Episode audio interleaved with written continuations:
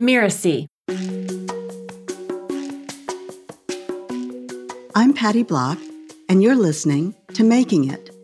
My business is the Block Group, and we help women business owners just like you generate more revenue with less stress by reimagining how you price and how you sell. When I was growing up, my mom made these fabulous cookies, the whole house smelled good. It was warm, the cookies were gooey, really wonderful cookies. And my whole life, I watched my mom eat the broken cookies. But it wasn't until I was a teenager that I thought to ask her, why do you only eat the broken cookies? Do they taste better? And she laughed and said, no, I eat the broken cookies so you can have the whole ones. And when I saw that statistic, that 62% of women rely on their business for their primary income, and yet 88% of those women bring in less than $100,000 a year. That is what popped into my head was that's what we as women are doing in our businesses. We are giving everyone else the whole cookie, our staff, our clients, our families, and we live on crumbs. And it is so pervasive. And in the 15 years that I've worked with women business owners, I see it everywhere. It's reflected in undervaluing ourselves and underpricing. But there are lots of different ways that I see it manifest that spirit of self sacrifice and thinking that we can't serve others and make a lot of money. I know when I was growing up, my family expected me to get an education, which was fine, and get married and have children. And if I had a career, that was fine, but that's really not what they expected. And I consider myself a modern woman. I consider myself a feminist in the most positive sense. And yet, those were the expectations I grew up with. My two brothers, there's a lot of pressure put on them because they were raised to be breadwinners. Now, ultimately, I did have to be a breadwinner from the standpoint of my surprise divorce and being on my own financially and logistically to raise my children. And I've now successfully done that. I have three young adult kids. They are also business owners and I serve as their business advisor. So I'm super, super proud of my kids. I'm also proud of myself because I had to get really clear on what my goal was and that was always to raise good human beings. In the course of that, I needed to become the breadwinner and I needed to build my company in a way that worked for me.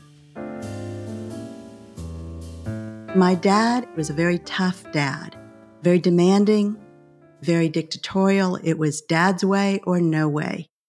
And my siblings and I all grew up to some extent in fear of my dad. As I became an adult and I started understanding myself better and understanding where my dad was coming from and also applying a lot of what he's taught me with my children who didn't always love my methods, right? That's how, that's the type of relationship we often have with a parent.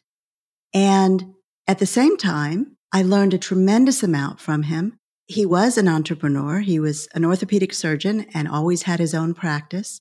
And looking back now, he passed away eight years ago. And looking back now, I can say the things that I learned about business, about life, about interacting with people.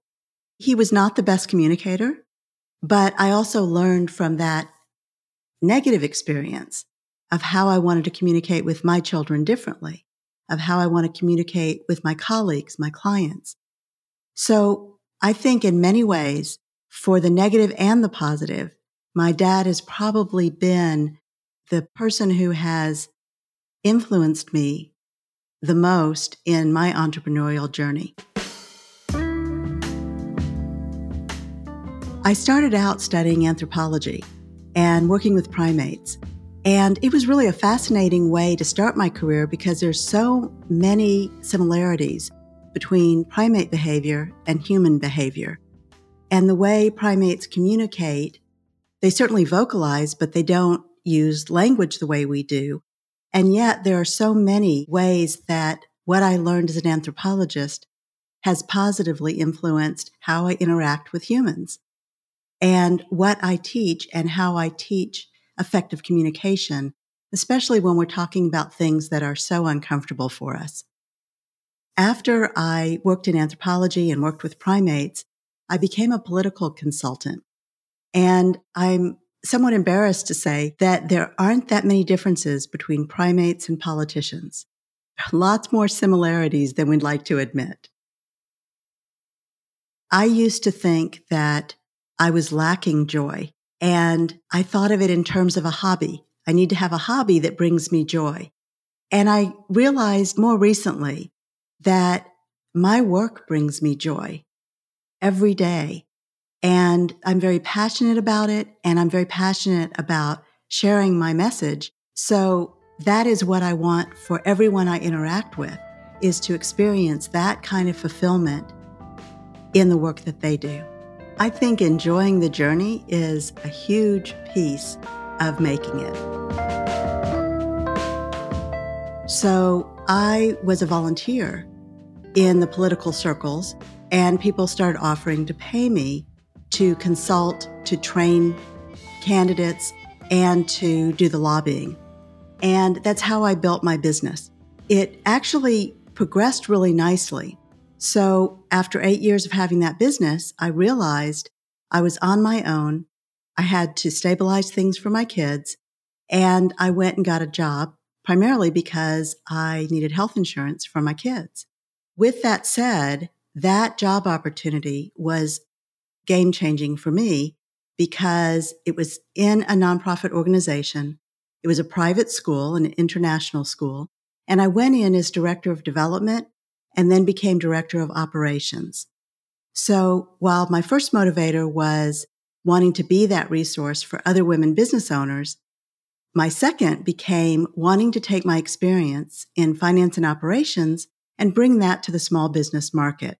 So I started my company in 2006 and that journey was really important for me because the whole time I was working in a corporate environment, in a nonprofit organization, I was planning this company and having that runway, not only of saving money to start my company, but also all the planning pieces so that when I started my company, I started with clients. And that really makes a big difference, not only in how I was feeling and my confidence, but also in the effectiveness in getting my message out. I think of my whole life as a journey, and making it somehow seems like I've reached the end of my journey, and I feel like I'm just starting. And I'm discovering new things all the time and meeting new people and building new relationships. So for me, that's half the fun of being an entrepreneur is that journey. And when I started getting really consistent feedback from my colleagues and my clients that they understood the message that I was communicating and that it was resonating with them, that was the point at which I really felt as though I'm making it and people are benefiting from what I'm teaching. And there's this misunderstanding, especially for women, that we have to self sacrifice. We have to sacrifice what's important to us in order to serve others. And what I teach is that you really don't have to do that, even though we've had role models like our moms and our grandmothers that have sacrificed their needs and what they wanted. We grew up that way. And so we often fall into that trap and we bring that into our business. And what I can do to combat that is my mission. We all, as humans, think we should do certain things, we should go in a certain direction. For women business owners, we should, according to the old thinking, follow that corporate model. And all of those thoughts become limiting beliefs because we don't know a different way. And certainly the young adults don't know a different way.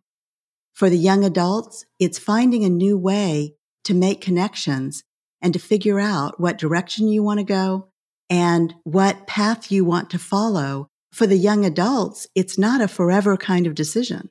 They don't have to pick one something and stick with it for the rest of their lives. Again, because our lives are not a straight line. And that is a perspective that they don't have. And sometimes their family doesn't share with them. So every parent wants their kid to achieve certain things, but the kid may have different ideas and needs to find what's fulfilling for them. And in the same way, for women business owners, you've chosen a particular path. You've chosen an industry or a service that you provide. And now, as you're moving forward, you have the ability to make choices. And if you want to start a second company, if you want to help a different population, if you want to add an additional service, making it, being financially successful, gives you those choices.